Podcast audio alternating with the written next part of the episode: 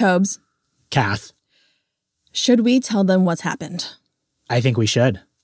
You and I have decided to go back into the closet. Yes, we are in fact in the closet. But not just any closet, though. No. We are in my closet at my house in Los Angeles, California. Yeah, nice place. Thank you, thank you. This is where I moved in July. Uh, I have set up a little home studio. It's where I record all of my stuff for Nancy. Yeah, there's like some soundproof foam on the walls. There's like clothes hanging behind us. There's a little desk and a microphone. And even, I would have to say, very stylish lamp. Oh, thank you. You're stylish. Oh, thank you. Uh, I have to say also, if this closet we're sitting in were on the market in New York, it would be advertised as a spacious three bedroom with a dine in kitchen. totally. Okay, so let's tell the people why we're in here. right. So, Nancy listeners, you may have noticed we've been gone for just a little bit. A little bit. Just a little. Uh, and that is because we wanted to take some time to try something different for next season. You know, we want to do more deeply reported stories. We want to take some adventures to interesting places like wrestling rings and kid drag shows. Yep, yep. Uh, you may even be hearing a little bit of audio fiction from us in the future. It's all very exciting. Mm-hmm. But in the meantime, we wanted to stop in and say happy holidays and happy new year and also give you some exciting gifts. Yes, very exciting. So, today's gift is like one of those big popcorn tins. You know what I'm talking about? Yeah, the kind that nobody ever finishes. Yeah, exactly. But they have all those different compartments. Like there's one with caramel corn, Uh-huh, there's uh-huh. one with like the blue popcorn. The- what flavor is that? Nobody knows. Okay. There's like maybe cheese puffs happening in Yeah. another compartment. Okay, yes, I fully know this thing. We never finish it. Mm-hmm. Right. But the point is, this gift has a bunch of different exciting parts. And we're going to kick it off by playing one of our favorite games. It is called Is It Canon? This is our favorite game to play where we debate what should or shouldn't make it into the queer canon. You know, the collection of people, pop culture, and literature that are considered essential to the queer experience. Except when we play, we only debate incredibly stupid things. Yes. Yes. Uh, side note, please do not take us seriously. But like maybe sometimes take us a little seriously. No, don't do that. Okay, do fine. So this round of Is It Canon comes from our live show that we taped in June at Dynasty Typewriter here in Los Angeles. And it was put on by the lovely, lovely folks at KPCC. And we started our spirited debate with the pinkest of Pokemon, Jigglypuff. Okay, go, Tobin. Uh, okay. Pros for Jigglypuff making into the queer canon. First of all, look at her. okay? A pink curl of hair. She's an aspiring singer. I mean, come on. She's also a Britney Spears style breathless singer. like Jigglypuff. Um, she is extra and self assured in her extraness. We love that. Um, maybe my strongest argument she is literally a fairy type Pokemon. uh, also, I did a light Google search before this. And on her page, it says its vocal range exceeds 12 octaves, but its skill depends on the individual. Its song varies by region, and in some areas, it sounds like shouting. Uh, what gay person at karaoke does that not describe? okay? These are my points. Okay, all right, all right. Here's some cons. Cons coming at you. Jigglypuff is queer baiting us. She's she is as queer as the Bank of America float at Pride. Said it. I've said it. I've said it. All right. Jigglypuff is basically that person like you think for sure is queer. You spend all your time with them. They're giving you all the signals.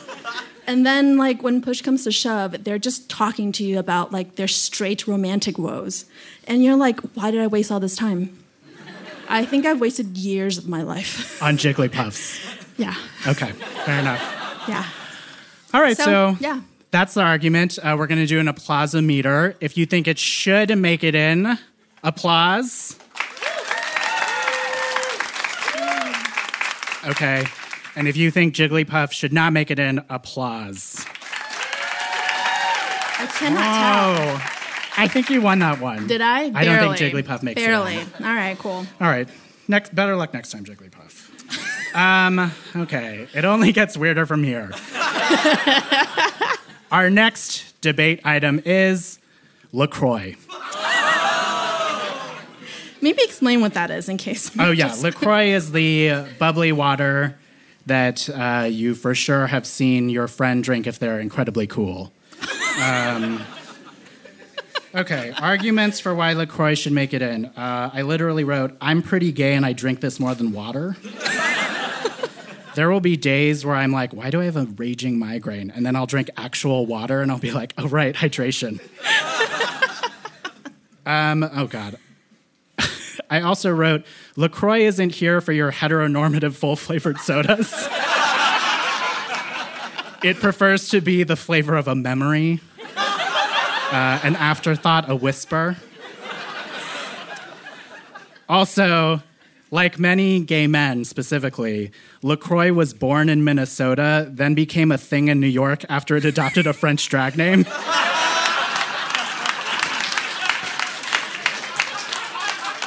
God, that is a great time. Thank you. That was. Oh, that felt like lawyered. well, okay, here's the only thing I really have.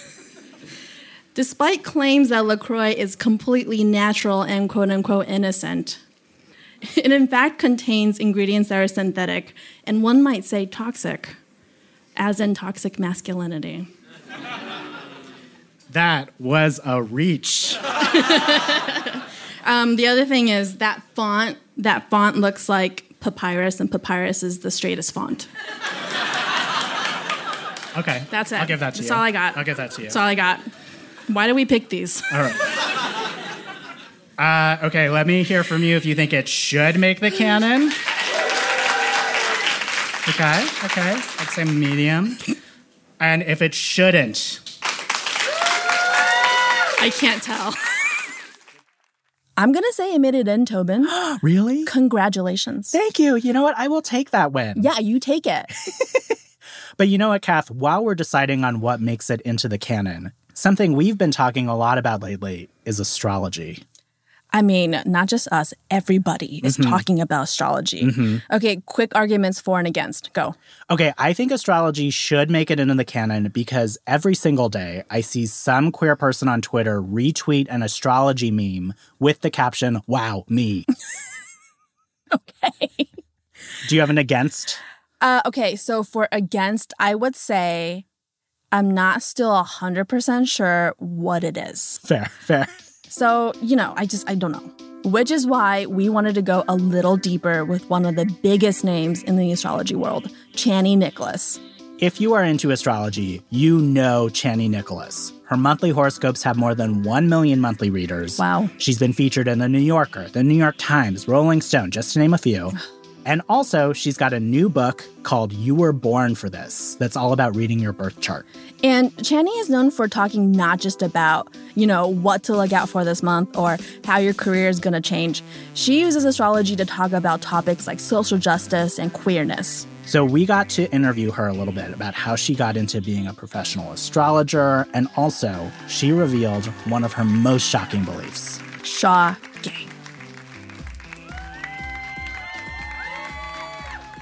Um, how did you get into astrology? I uh, had a reading when I was 12. Me and my dad and my new stepmother and her two children all got like a family reading. So my second stepmom's mom was a Reiki master and was really into like alternative healing. And because I think we were a newly formed family unit, she was like, let me get you all something so you can kind of land in a way. And so, yeah, it was a gift from her. Mm. Yeah. Mm. What do you remember about that first reading? I just felt really seen for the first time in my life. I felt like someone looked down at a piece of paper and saw not only me, but she also helped me. Her name is Tina Katola. She helped me to see each of these people. And I, I, I had a lot of different types of family units and no real family units at all. And so I was this like young kid who was trying to find my way. Like, do I belong to these people? Are you my mom? Like, I mm-hmm. was always in that kind of situation. And so I didn't ever have a lot of reflection from the adults around me, which I think is really common. I think a lot of us feel unseen and unknown. And so being 12 and being a really kind of serious, pensive, weird kid, um, this woman like looked at this piece of paper and she described me and how I function and how I work, especially emotionally. And then she described my stepsister and my dad. And, you know, of course, we're all different human beings and we all worked really differently.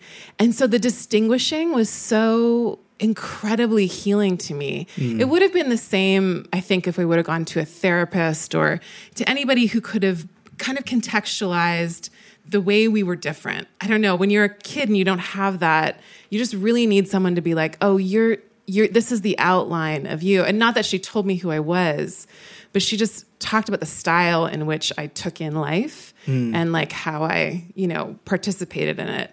And I just really needed it. And it was so true for me. And it really helped me to understand how and why my stepsister was so different than me. Um, and she had written a book, and then I, I got the book and I devoured it. Mm. And then that's been it.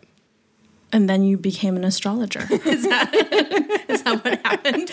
I really didn't want to be an astrologer. Wait, why not? Because it's like not a real job.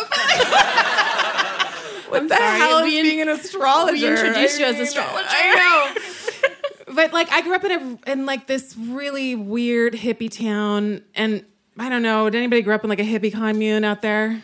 What? Yeah? Oh really? We had a yes. I have one. Let's talk afterwards. Um, and so like there was no rules and there was no and like anything went and nobody cared about anything and we lived in shacks and up dirt roads and like barely any like like it was like wild wild country is that the that mm-hmm. oh, like yeah. I, I, remember like that's very i feel that i'm like i yeah. got you i feel it it's fanatic i get it um, and we were just kind of like left to like roam around the countryside so i like tried to like go into the world and be like i'm gonna be like a real person and part of society, even though I was always really alternative, like that's how I grew up. Anyways, being an astrologer felt so, so, so like far out and niche that I was like, who's going to talk to me? And like, what am I going to say when I go to parties? Like, I think I wanted something that was more societally recognized. Mm. Now, this is also a long time ago, and I'm not a millennial. So, you know, it's like, I'm talking like 20 years ago. So it's different now. People right. are, know what astrologers are. Right. Mm. Well, so then how did you push past the anxiety of this is not a real job to actually like pursuing it as a career? I dropped out of three graduate programs. Fair enough. Racked up a lot of debt and was finally like, you know what, Chani, you might as well just give this a try. You, Nothing else is working out. Yeah, you really tried. I did a lot of things. I did a lot of jobs, and even though I was like, I had like some talent for a lot of different things. I just never, it, nothing ever took. It was like, you know, when you're like in the thing, it starts to move and you're like, oh, this is, I guess this is my thing now. And you go and you do it. Nothing was working. Mm. And astrology was the only thing that kept being like, hey, bitch, you're gonna like finally, like, I'm waiting. Um, so finally, after, you know, racking up the last $10,000 in student loan debt that would never get me anywhere. I was like, what if I just put all of this time and energy and money into my business and just was like, fuck it. I'll just, can I swear all this yeah, much? Absolutely. Okay. Yeah. Absolutely. Um, it was like stop trying to chase some like societally recognizable career and just like do what you know how to do and what people love what you do. You know, I just yeah. gave in finally, but it, I was really stubborn, and I, I, hmm. you know, must have liked being miserable for a while. well, so people think of astrology and they just think about horoscopes. But how do you think about what you do? I think about it in terms of how throughout human history we have, up until very recently, been very much in touch with the living world.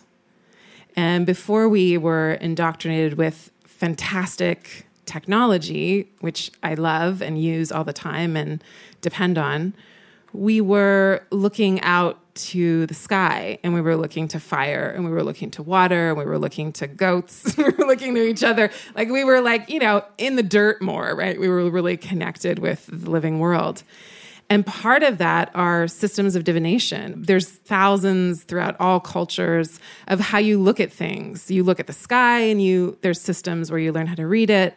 You look at like goat droppings, not to I have a lot I guess a lot of goats, but um but like you would look at like or you like they do like like entry i don't know they because they were listening to nature and they were trying to be like well if the sun does that and it correlates with this does this mean this? And they you know like all of our different cultures come from those kind of systems of knowledge. And just carrying through this like long lineage of hmm. people that were like looking at nature and being like is there meaning to that? And if so what is it trying to say to me? So i'm trying to be in conver- i'm in conversation with that stuff which is weird. I don't know why it works also hmm. It's not i don't like believe in astrology it just works so i use it That's amazing. Wait, Hold up. I, this did not come up in our research. he's saving it for you What do you mean when you say you don't believe in astrology? Well, I don't need to believe in it because it's something that's actually really functional and it it does the thing that it did for me when I was 12 and I got that first reading. Hmm. It helps people be seen. And that's all that's what I'm after. If this is a tool for reflection that you can use and it's healing when you use it, then great. Yeah. when you were figuring out your queer identity, did astrology figure into that at all? Yeah, it did. It did. You know, I grew up in this really weird hippie town. It's called Nelson, British Columbia. Anybody? Yeah. Yeah. Hey, you know. Wow. anywhere, it's like one of those towns. Anywhere you go, like I'll be in the Himalayas, or something like I know Nelson.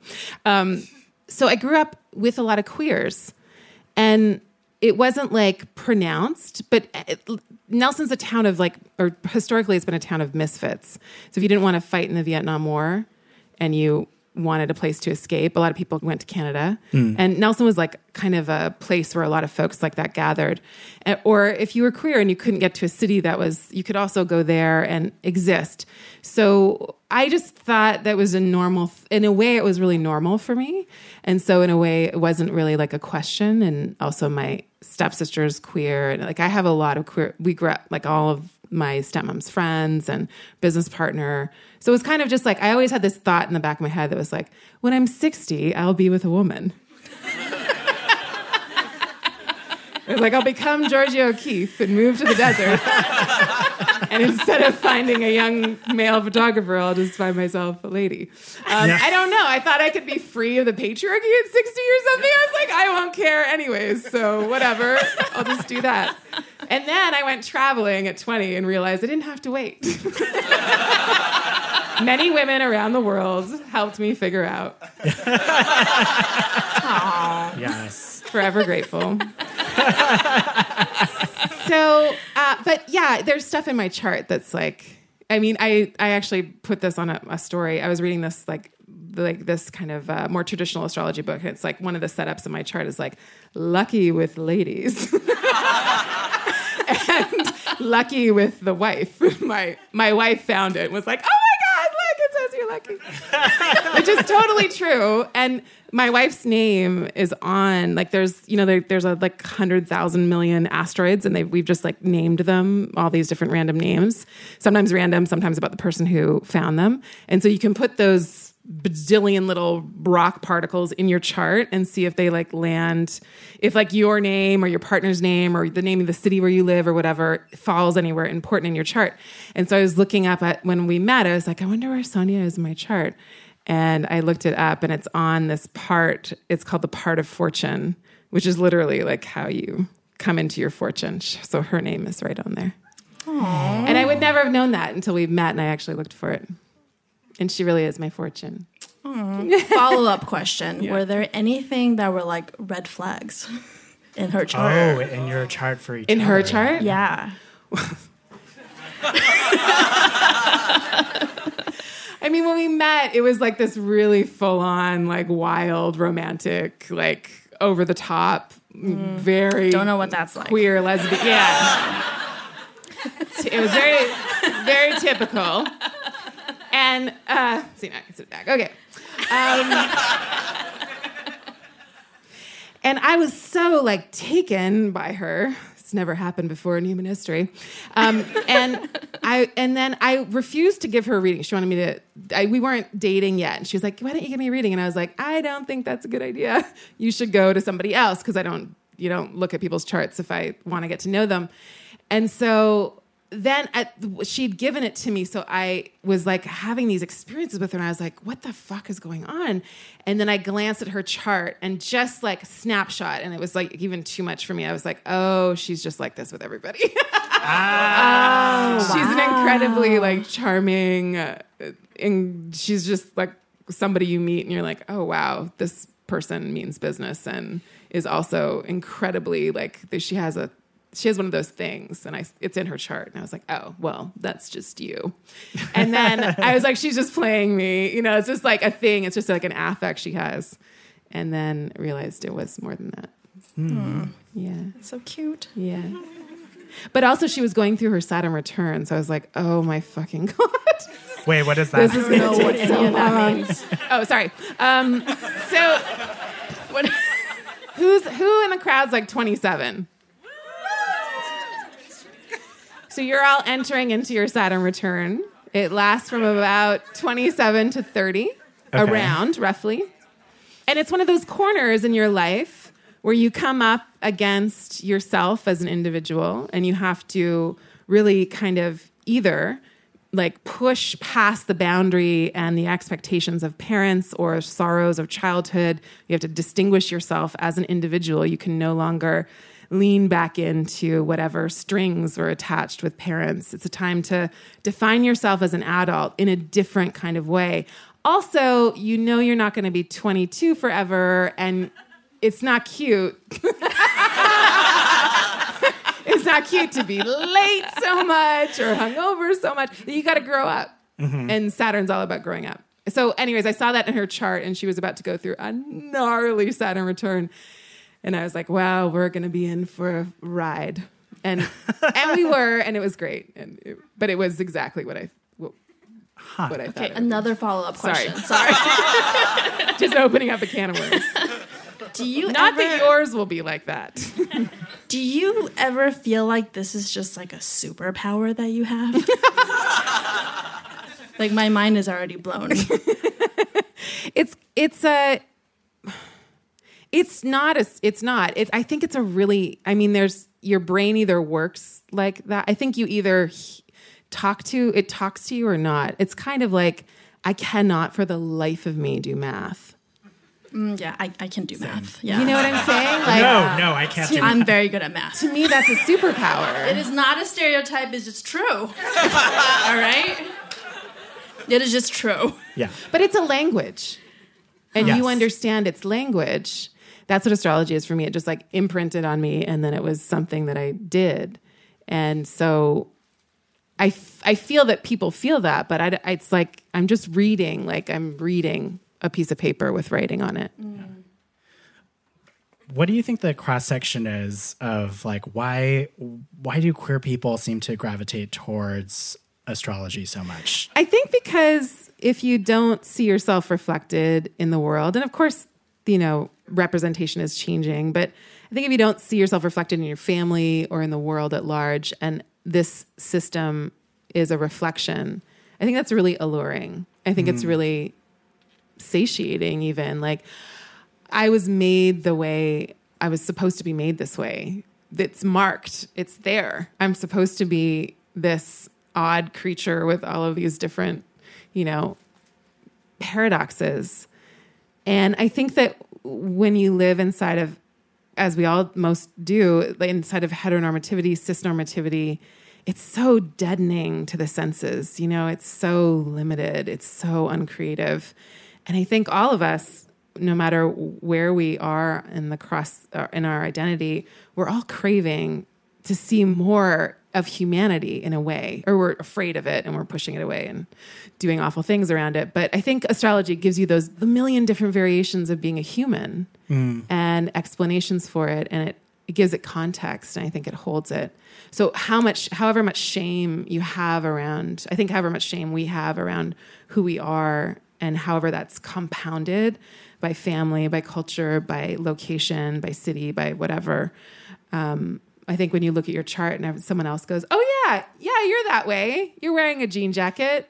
You're like, "Yeah, I am." How do you know that? And that's and that's and That's it's, true. that's exactly what you were given to wear. That's what you're supposed to do. Yeah. It's okay. I love that. Well, Chani, it's been so lovely to talk to you. It's been so much fun. Uh, everyone, give it up for Chani Nicholas. Thank you. Thank you.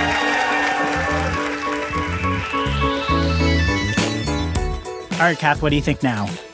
Astrology absolutely, absolutely makes it into the queer canon. Also, uh, I think we should be ready for so many angry tweets that are like, it was already in there, you idiots. It's not true until we say so clearly. Yes, exactly. Also, uh, I would argue let's add Chani in there too, Her as a whole being in the queer canon. in the canon. yeah. Uh, also, if you're interested in learning more, Chani's new book is called You Were Born for This. Okay, coming up after the break, another very sweet treat. We get to talk to comedian Joel Kim Booster about what it's like to be very hot.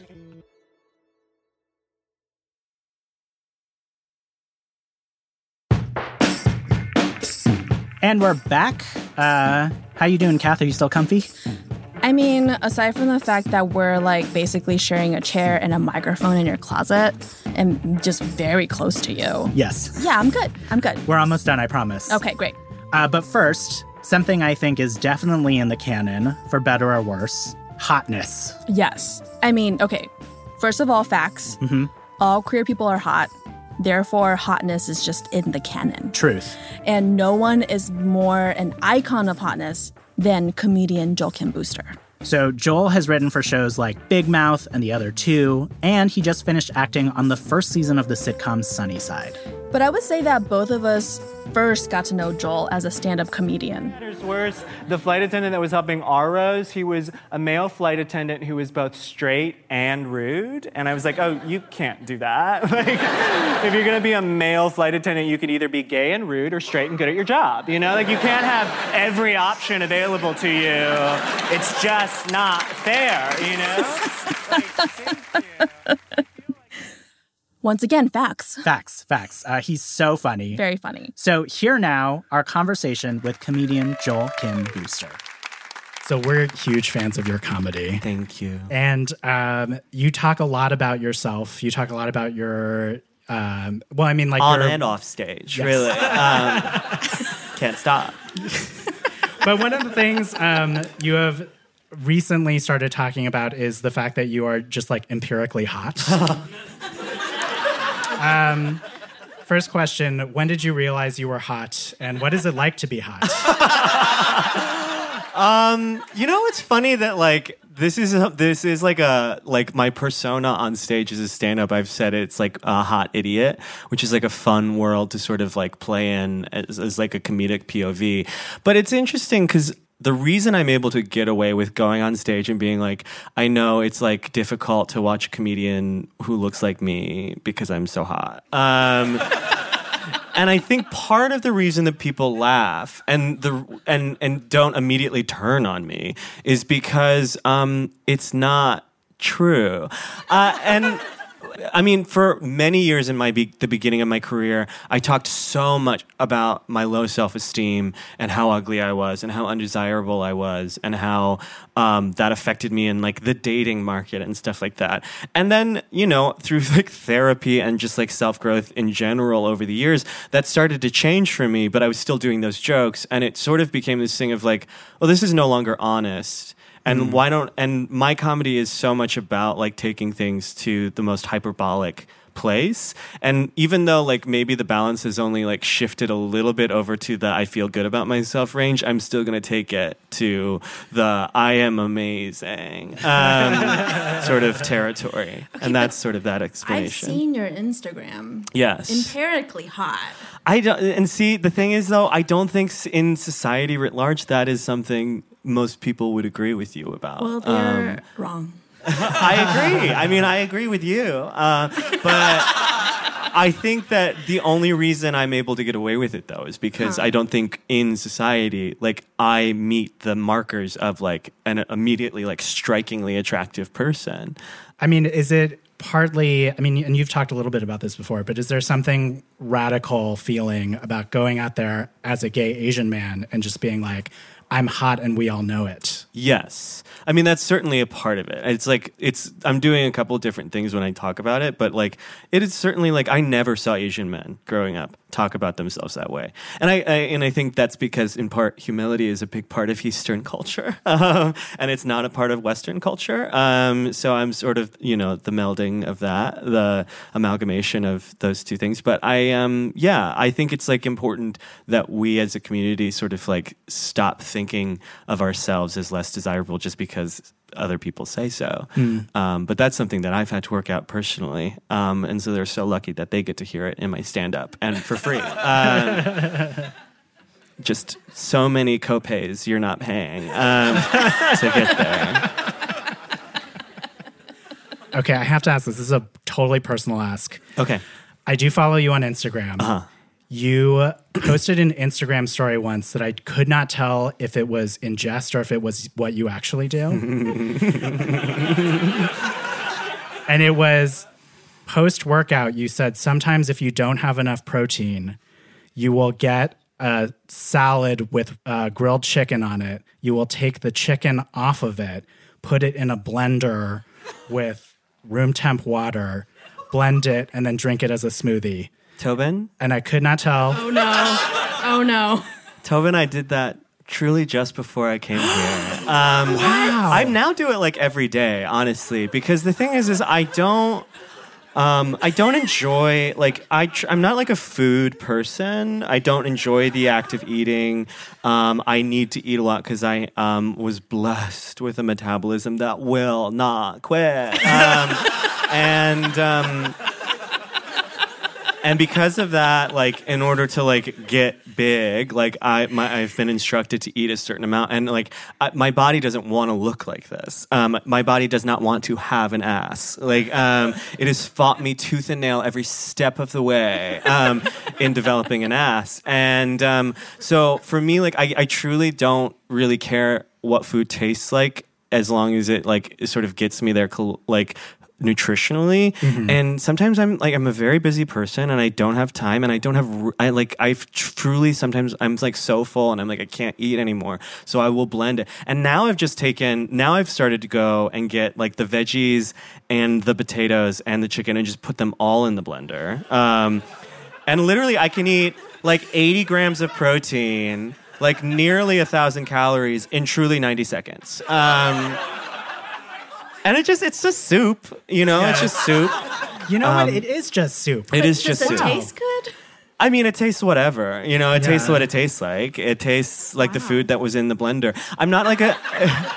I'm not like a texture person either, so it doesn't bother me. Like truly, if they made a pill that would that all I had to do was eat that pill every day and just not have to worry about anything else, I would eat the pill in a second. I get that. Today, I, I like today that. I ate. It was a kale salad, mac and cheese, and chicken, and I just threw it all in the blender um, with a couple of a couple of cups of water, and then glug glug glug, and you're all done. You know. All right, maybe we can stop talking about the blended food. Move on to. We uh, we saw you in Tallahassee. Yes, you guys did see me in We just- Tallahassee. We just somehow ended up in the same place at the same time. that was very strange. well. So we saw you do some of that. Do you call that audience work? Ye- uh, crowd work, yeah, Crowd is the technical term. I think. Was have people like have people had weird reactions when you when you call them out like that? I'm doing one joke right now where I talk to couples, and sometimes like I ask wives to tell me a secret that they've never told their husband. Um, and I have gotten mostly in southern states a few women who are very get the the wives get more angry at the uh, the idea that they'd have a secret. Um, More so than the husbands do, because the whole point of the joke is that the, the man doesn't care, and I'm trying to see if he will. And they're like, "No, no, no, I don't. I would never. I would never. I would never have a secret." Um, Oh my god! and that I find very odd. But um, but that's only happened like once or twice, I think. Wait, so without giving away too many details. What's the craziest secret someone has whispered to you during that bit? Um, one time, a woman told me I cheated on all of my boyfriends um, except for my husband, and he doesn't know that I cheated every single time before him. And I was like, "This is heavy, lady. This is a comedy show." I was like, "This is." Um, I guess you was, you fulfilled the assignment, but also woof. You know, like.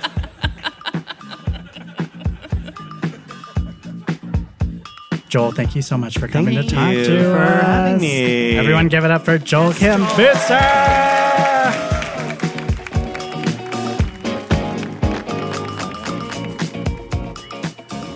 So I would say our legs are cramping. We should get out of here. Yes, but do not fret. We've got two more holiday gifts coming your way, so watch this space. uh, but for now, you want to go eat? Should we get some food? I feel like we always do that, so yes. Yeah, yeah, yeah. Uh, also, I promise this food will be unblended. But like on the flip side, should we give it a try? No, I refuse.